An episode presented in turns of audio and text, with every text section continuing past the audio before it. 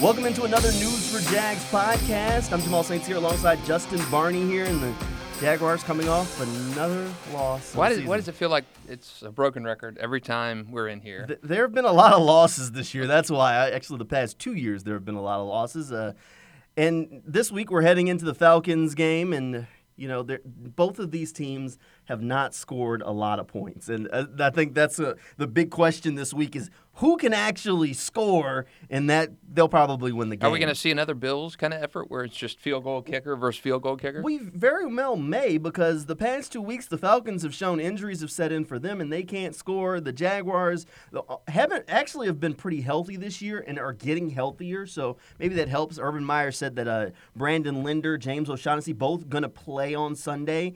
Uh, the only significant injury for the Jaguars is going to be Shaquill Griffin, so we'll talk a little bit later about how that may impact the defense and what they can do to slow down Kyle Pitts. I think the big thing that everyone is talking about is the Jaguars' offense and just how bad it is. Last week they lost Jamal Agnew, so that's just one less playmaker for that offense. So. Uh, since the bye week, the Jaguars have been scoring 10.75 points a game. The NFL Terrible. Terrible. average this season per game, 23.1. Terrible. The Jaguars' average for this season, just 18 points, so still not good. They're not even at the NFL average level. The worst offensive output in Jaguars franchise history was in 2011. They scored 243 points. So far this season, the Jaguars only scored 159. So if they keep up the output that they've had since the bye week at that 10.75, this would be with an additional game. This is a 17 game season the worst scoring offense in Jaguars franchise history. In order to tie that, they need to average or tie it or beat it. They need to average more than 12 points the rest of the way. And sadly, I'm not sure they can do that. You know, they haven't scored 30 points in a game since week two against the Titans last year. And Last year, last year. And it's just unbelievable how bad this team has regressed. I mean, we saw Trevor early on this season throwing for 300 yards in a game, you know, having turnovers, but throwing touchdowns, accounting for yardage. And he is just not doing well at this point. It's that he's hit the rookie wall, whatever you want to say. It's just not been a good season for Trevor Lawrence. His, I think his development has been stunted by uh, the the cast of players around him who are not uh, really NFL caliber players long term. I don't think. And you know, Urban Meyer has said this week on a couple occasions that he's thought. Trevor Lawrence had a good game last week against 49ers. And I mean, is Urban watching the same thing we are? no, I, I think Trevor played well. I think so. Here's what what they're asking Trevor to do: don't lose the game, Trevor. He can't win it because he doesn't have the players around him. I mean, legitimately speaking, if you look at this wide receiver corps that he's throwing to, Jamal Agnew, he wasn't playing wide receiver for the Detroit Lions. He was the Jaguars' best playmaker the past few weeks. Unbelievable. Uh, look, I'm just saying Detroit ain't exactly the creme de la creme of the NFL. Marvin Jones, who has been a consistent playmaker in his career and has been pretty much on par with what he's done in his career here in Jacksonville. He's not a number one, he's more of a number two who makes plays consistently throughout the season. Who's your go to guy? It should have been Laviska Shenault needed to step up, but Shenault has shown that wide receiver in the NFL is just, at least on the outside, is not where his strength is. Today, Urban Meyer talking his press conference said they they're really going to have to find ways to get Shenault into better places to be a big play threat. Maybe even line him up in the backfield. Something that I don't know anybody that's been watching the NFL this year has been screaming. Uh, you know, Cordarrelle Patterson. Laviska Shenault, same size, same guy. Put him in the backfield. Let's see what the dude can do. I'm just saying, but uh, no, the offense is bad. Le- legitimately, once you get to this all season, it would not surprise me if it got to the point where Marvin Jones was probably your number three threat at wide receiver, or even for number four if they can get DJ Chark back. I mean, legitimately, like you say, uh, I think they'd have to draft somebody relatively high in the draft. And then you would have to sign somebody in free agency who can be the guy. Yep. So you bring in those two guys, and then if you get DJ Chark back on a one-year prove-it deal, then that would put Marvin Jones down to number 4 Like, there's no way. Like at that point, things are good. Yeah, exactly. And you that- have some. You have some. have weapons at that and point. again, I don't. And we've beaten this dead horse uh, for a couple weeks in a row. You cannot tell me Odell Beckham Jr., DeSean Jackson, one of Oh those my guys God, could did you not see have that DJ's helped. catch on Thanksgiving. How how can you tell me and look at me with a straight face if you're Urban Meyer and say you know, yeah, we're not we're not taking a, a, flyer on one of those guys. Unbelievable! How how can you with this group of receivers you have, you did not make a move to to secure one of those guys off the waiver wire? It makes absolutely no sense, indefensible. Yet you go out and sign John Brown. I mean, you're you're just trying to. It's a shell game right now with the Jaguars. You're just trying to to move guys around, insert guys into the lineup, scratch out any kind of production you can. You're not going to be able to address this position um, until next offseason fully. But you could have helped yourself a little bit by grabbing a couple of those guys off the waiver wire. You did it with Tyron Johnson. That didn't work out. Give, kick the tires on DeSean Jackson. Kick the tires on OBJ. And that was a complete whiff by the Jaguars front office to not go after one of those guys. Baalke's a penny pincher. He, he 100% is a penny pincher. He was a penny pincher when he was in San Francisco, and he is a penny pincher now. And one thing that I think the Jaguars over the past two years have really done a little bit too much has been too conscious of the kind of guys yep. they bring into the locker room. Oh, we don't want to bring OBJ here because he might not want to be here. Okay, he's on a one year deal after not playing well in, in Cleveland. Do you think his career could really survive yeah. not showing up in Jacksonville? Because I don't. No. D- Djax, a guy who's over the 30 hill mark, who has had some down years in his career, but is known to be a deep threat. Do you think his career could really survive showing up in Jacksonville and pitching a fit? For, for, because I don't. But I do think Djax can play.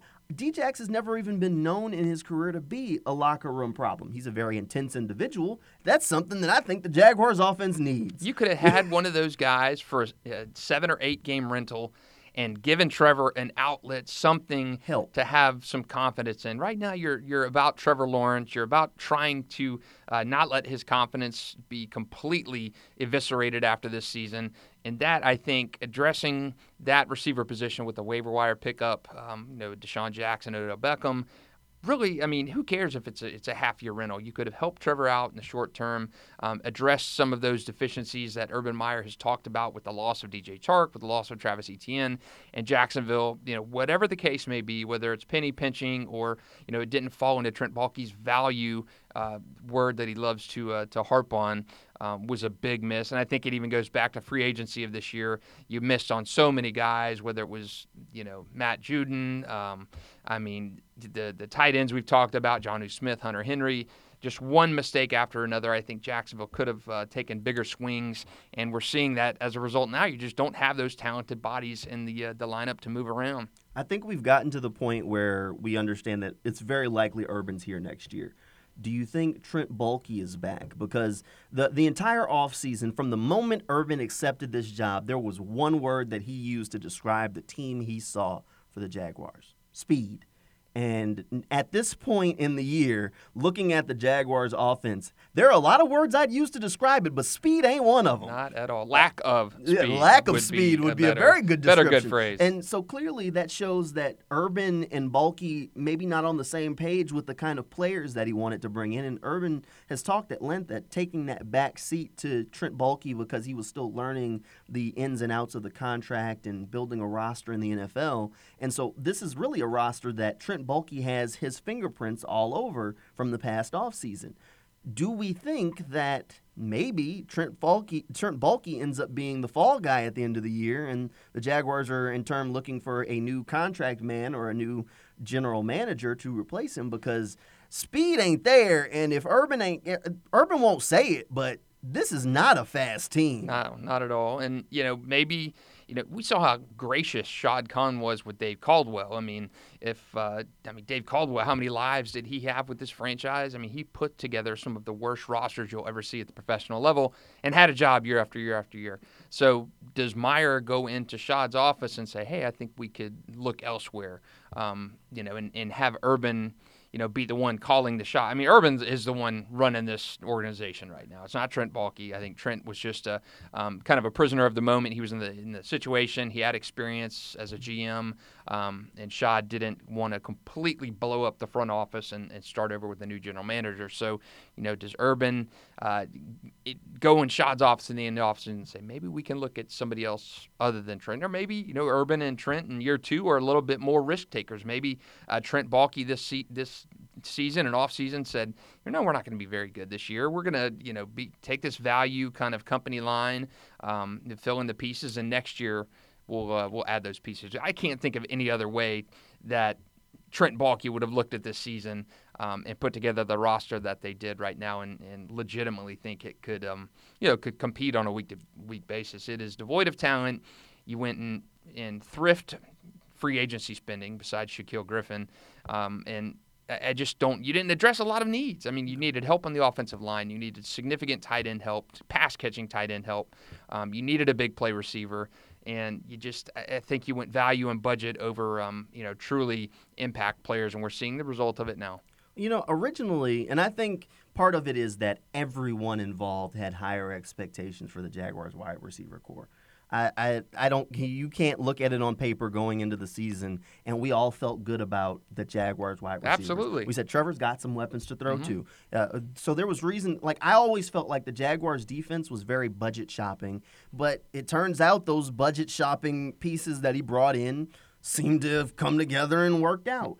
The offense did not, and we just felt so good about DJ Chark, Laviska Shenault, Marvin Jones. I mean, that trio was gonna was gonna work. And then I, I remember seeing Jamal Agnew catching passes. I said, you know what, he could have a role on this offense. I mm-hmm. felt good there. They brought in Tyron Johnson. W- we felt like there was a, a lot of good things going on on the offensive side. And he mixed in Travis Etienne prior to the injury, James Robinson there, and they also had James O'Shaughnessy. So you felt like Trevor had these pieces to work with, and this offense was going to be the the core of this team, and that Trevor was in a good footing. I can see where Trent was looking and felt okay. I can understand that, but where you can't understand is the things that he's done since we've realized that things weren't good. And we realized that pretty Very- early pretty- on. pretty early. I mean, we about week one, you looked at it and you said, "Ooh, this ain't the DJ from 2019. This ain't gonna be good." And then DJ goes down, and you're looking at it and you're like, "Laviska can't get open. Uh oh." And you're like, "All right, well, Marvin Jones looks like a number two guy, but he ain't gonna give me too much. No team's double covering this guy. Uh oh." And then O'Shaughnessy was hurt week one, so then you're left with Chris Manhertz. They did make the deal for Dan Arnold, so that gave you something. But Dan Arnold's not your number one threat. No. And last week, the 49ers made it a point to take him away. And you don't want to know what? No catches for Dan Yep. Arnold. So it, it- we realized it. And then those opportunities that you talked about Odell Beckham, Djax, both hit the waiver wire. You wouldn't have had to give anything up. Did you make calls at the trade deadline to get anybody? Anybody, a pulse, just something. I mean, at this point, it's like okay they went into the season you felt good and then it got to week one you said uh-oh we were wrong and then they're like well we're just going to ride this dead horse and riding a dead horse ain't going to get you far And I think that's exactly the mentality they've taken. They say this is a lost season. This was a total reset. We knew we had some hard work in front of us. Um, they've tried to cobble together functional NFL rosters week after week after week. Um, injuries happen in the NFL, but DJ Chark, he just he, he's not been the same player since that breakout season. He struggled last year, came off the injury and surgery during camp, and just I don't he's just not that number one guy that we expected him to be. But he's a big, he's a body. He catches the passes. He's he's a solid, probably a one B. You know, I, I think his ceiling uh, in in the NFL is probably a one B guy. But when those guys start falling down, you've got to adjust on the fly. And for a team really starved of any speed, any legitimate talent, and then you've got guys, DJ Chark, James Robinson banged up. Um, Jamal Agnew, your guy there. I mean, what have they done to to address that besides uh, pluck the waiver wire and get guys like John Brown or try to squeeze in a Laquan Treadwell from time to time? That receiver position has just been terrible. They tried to get Jacob Hollister for a jolt on tight end. He's just been a, another guy. Um, Tyron Johnson couldn't even get on the field. It's just been one thing after the other. And when you have a situation, an unexpected waiver guy come up, or even a, a guy at the trading deadline who could have been available. I mean, Zach Ertz would have been a great guy before the Cardinals traded for him, and he's had a good rise there. I mean, he, he could have been a one year rental and been that pass catching tight end that uh, Jacksonville was so sorely needed. But it just seems like one mismanagement um, issue after another. It's just a lot of mismanagement. I mean, even even the practice squad. I mean, they started the year with Phillip Dorsett and Laquan Treadwell. We, and there's Tavon Austin on the roster. I mean, legitimately, you have the number one overall quarterback, and these are the guys even on your practice squad at receiver. You eh, you'd think, okay, especially once you kind of realized, oh, we might be in trouble at wide receiver. They'd start looking for high ceiling guys who might you might hit the lottery and get somebody who can come in and play. look for younger guys. We at this point, I think we know what Laquan Treadwell is. He'll, he's a good run blocker. He's shown in the past few weeks, and he'll catch a few passes, but he's not really going to be a difference maker. Um, y- you know. Uh, Phillip Dorsett didn't even last very long. He got out of Jacksonville. Uh, Tavon Austin, we know what Tavon Austin is in the NFL. He'll catch a few passes, but he's not the guy that from that West Virginia highlight tape. This the mismanagement of this season is just frustrating Yes. uh, with with what's going on, and you hope maybe that uh, this is a learning experience for Urban, and he can reflect on this year once the season's over and apply some of those lessons moving forward. Um, but I just don't know. I, I I think Trent, if Trent is engineering this whole shin shebang, he, he might have to go because this is Yeah, it- bad. I mean, that just the decisions that have been made, and I mean, it's just it don't make no sense. It, to me, it started in the offseason when tight end and offensive line are the positions that you need to address. And, you know, tight end more so than offensive line. The tight end position is a black hole. You bring in Tim Tebow. Um, I Tim mean, Tebow. it, it was just a charity act. But, I mean, you had guys, Hunter Henry, Zach Ertz, John Smith. I mean, guys that were out there. I mean, the Patriots signed both those guys. Hunter Henry. Even Pat Freiermuth. You Yeah, just Pat happened to hire his college Yeah. coach, and would you look at it? He can actually play football in. Pittsburgh. Yep. Wow. I think his coach would have known that. I think, yeah, I think so. I mean, so there's just been one mistake after another. To me, you go in, you can't go into an offseason with the tight ends that they had on their roster, and that was just a sign of things to come. When available, serviceable, good pass catching tight ends were there, I think Hunter Henry has as many receiving touchdowns as Trevor Lawrence has thrown this year. I think he's got eight receiving touchdowns this year. So just a, not just a bad look all around. And I can see if it was uh, they viewed this season as you know kind of the thrifty, the budget defensive kind of signings that we saw, other than Shaquill Griffin. Um, but I, I just don't think there's an excuse for so many holes. I know you're not going to address every single hole on the team in one offseason but at least address the primary ones. Tight end was a glaring, extremely glaring need. Receiver needed some attention, and you go out and get Marvin Jones. Um, offensive line needed an upgrade, and just so many mismanagement moves by the front office. I think, and we've seen it time and again. We had, we suffered through the Dave, Dave Caldwell, uh, the I mean the unbelievable Gene Smith year. So fans have seen it. It's been a tortured franchise when it comes to. Uh, draft decisions, free agent signings, and stuff. But we got to see something else out of Trent Baalke in year two. I think it's. I mean, we can we can even go ahead and start talking about year two of the the uh, Urban Meyer regime because I think he's here next year. Got to have some improvement though. All right, here's the big question um, I, I, that I'm looking at here. Uh, I think I don't think Trevor Lawrence is a bust. He's not the problem here, but he doesn't have the talent around him. But what worries me is the David Carr syndrome, as I, I I'll, I'll put it so politely for the Texans fans out there. Uh, the Texans ruined David Carr and Absolutely. anything. The, the man saw ghosts after the Yes. offensive line was terrible. He really only had Andre Johnson there with him for a little bit um, at wide receiver and had very little help around. What we don't want to happen is the same thing for Trevor. The offensive line, not great. No receivers, not very much. But I do think that Trevor is uh, confident enough in himself to understand the situation and know what is going on and know that he isn't the problem. So you hope that he is mentally tough enough to kind of weather through this. That's what worries me, though. I could honestly, this year was never about wins and losses. Yep. This year was about progression, and at this point now, it's about not ruining Exactly. the number one overall pick. and it's it's confidence, and that's again, I think that's where the mis- missteps come from the organization because you have a chance to to buy low on a Zach Ertz at tight end, give Trevor some help there. You've got a chance to mine that waiver wire and make a trade at the deadline to help that rookie quarterback because.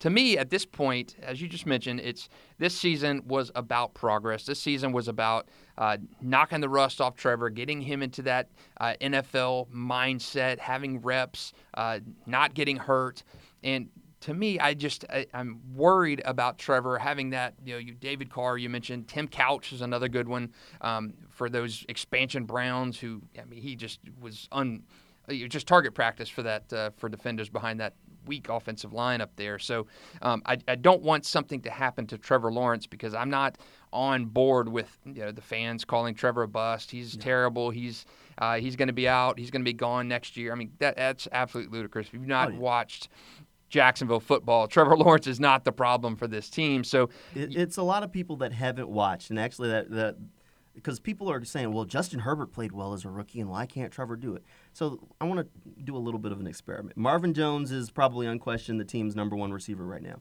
Would you take Marvin Jones over Keenan Allen? Absolutely not. Would you take Marvin Jones over Mike Williams? No. Maybe over Jalen Guyton? Yeah, probably. So okay, Probably. so at, at best, Marvin Jones is the Chargers' third wide Right. So that's Trevor Lawrence's number one guy. All right, how about the Kansas City Chiefs? You wouldn't take him over Tyreek Hill, maybe over Byron Pringle or Josh Gordon. Man, yeah. I mean, Josh peak Josh Gordon. Well, but well, we're talking Josh yeah, Gordon now. Now, no, probably not. Prob- probably I don't over think- Josh Gordon, maybe over Pringle. I'd say maybe over toss up on Pringle, maybe on Josh Gordon. I So at best, he's number two. for maybe two. Chiefs. Yeah, maybe two. All right. How about the Bucks that won the Super Bowl? Wouldn't take him over Mike Evans. No. Wouldn't take him over Chris Godwin. No. Would you take him over Antonio Brown? No. I All right. I- I so don't at best, so. he's number four on the Bucks, and that's where the problem in lies. Yep. He is the Jaguars' best guy and has been since training camp. Because even when DJ Chark was healthy, I kept saying, "Wow, that Marvin Jones guy looks good Mm-hmm. compared to everybody else. He looked real good." So he's their number one guy, and on good teams, at best, we're talking about a guy that's number three, number four. Yeah, maybe um, um, at peak, maybe two on on a bad team. I mean, so so Yeah. that's where the problem in lies. Like we were looking at Justin Herbert's stats, and everybody's like, "These look great. Trevor Lawrence should be able to do this." Well, look, Justin Herbert walked in with like Keenan Allen, who is an underrated wide receiver Mm-hmm. in the NFL. He is a, very talented. Mike Williams, who for some reason found a way to be healthy the past two years and has shown the talent that Mm-hmm. we saw from him in college. And then, I mean, they had Tyron Johnson last season as a deep threat. They've got guys that, that can play roles for them. Plus, they've got a really good receiving running back. He, there are weapons on these teams, Yes. is what I'm getting at. And Trevor Lawrence just doesn't have access to those weapons. If we started going into the order of their targets and weapons, and we said, all right, well, where does Marvin Jones and Dan Arnold fit on that? I'd be willing to bet we're talking about a four and five guy on their list Yep. every time. And those are Trevor's top two. And that's the same thing. The the comparisons between Mac Jones, who's going to probably win the Rookie of the Year at this point. Um, you, you compare Mac Jones and Trevor Lawrence. Well, if Trevor Lawrence was throwing to to the the assembly line of tight ends and receivers the Patriots have, all and right, let's do the Patriots. How about I- that? Uh, Jakobi Meyers. Yeah, no, no, he's. I mean, he's far above Marvin Jones. Okay. Uh, Nelson Agholor. he's probably a toss-up. He's had an inconsistent career, but All right. still probably So, so maybe Marvin Jones as a two. maybe a two. All right, but we're taking Hunter Henry and Jonnu Smith over uh, over Yes. Dan Arnold. I mean, do you take their third tight end over him? Devin uh, S. I don't even know how to say this guy's name. So maybe Dan Arnold is their third tight end. Like you, you get where we're going with this, and then we don't even have to go into their backfield. Damien Harris, Rhamondre Stevenson, both talented. Like, do you take the pair of those over James Robinson and Carlos Hyde? Absolutely. Yeah. So uh, you see where this guy has talent around him, a defense that's playing well. The Jaguars' defense has started to play well, but he doesn't have the pieces around him. We could do the same the same exact exercise talking about offensive lines, and I guarantee you, you start saying, "Wow, you're not taking a lot of the Jaguars' pieces." That's because a lot of them aren't good football level guys Yeah, right now. Right now, they're not. They're not at that point yet where they need to be, and maybe next year they get an upgrade in some of these positions. But you're asking Trevor to, um, you know, to to be an NFL quarterback with below average NFL players around him, and you're just not going to make that transition. I mean, you look at Justin Herbert, talent around him. He had a bona fide number one receiver in Keenan Allen there. Mike Williams has been serviceable. Um, I mean, just the list goes on. You've got talent guys around you. You're going to perform better.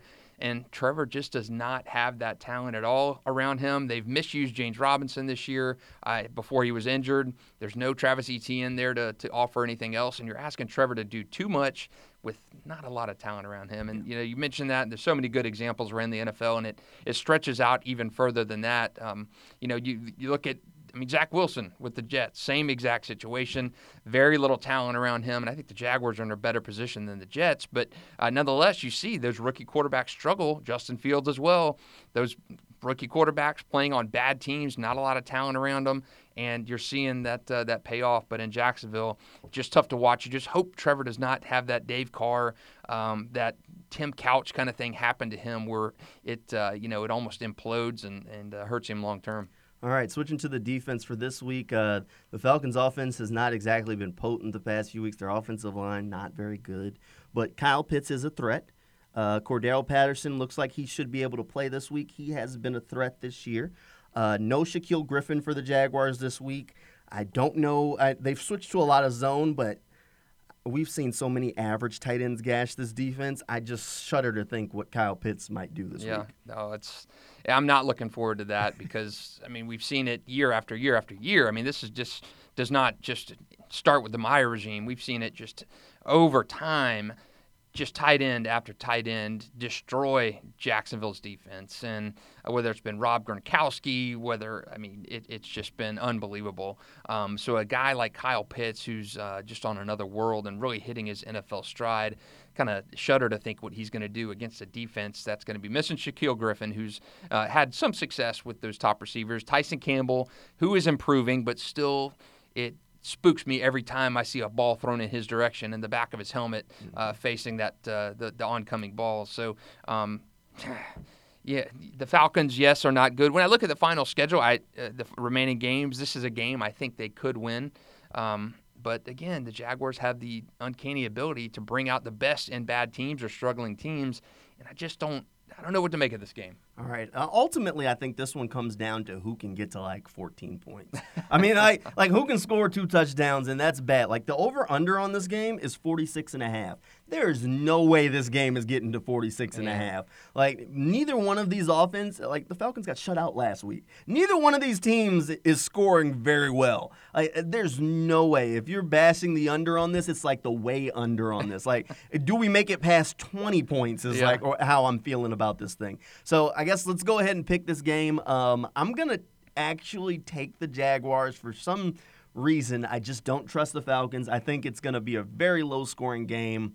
I'm thinking like 17 to 7 kind of thing. Very similar to that Bills game, but the Falcons defense gives up a few more points. I'll say, uh, I'm going to switch it. I'm going to say the Falcons win 17 14. 17 14? All right, so we're split picks here. So we'll see how this works out. Thanks for tuning in to a News for Jags podcast. We'll check in with you next week.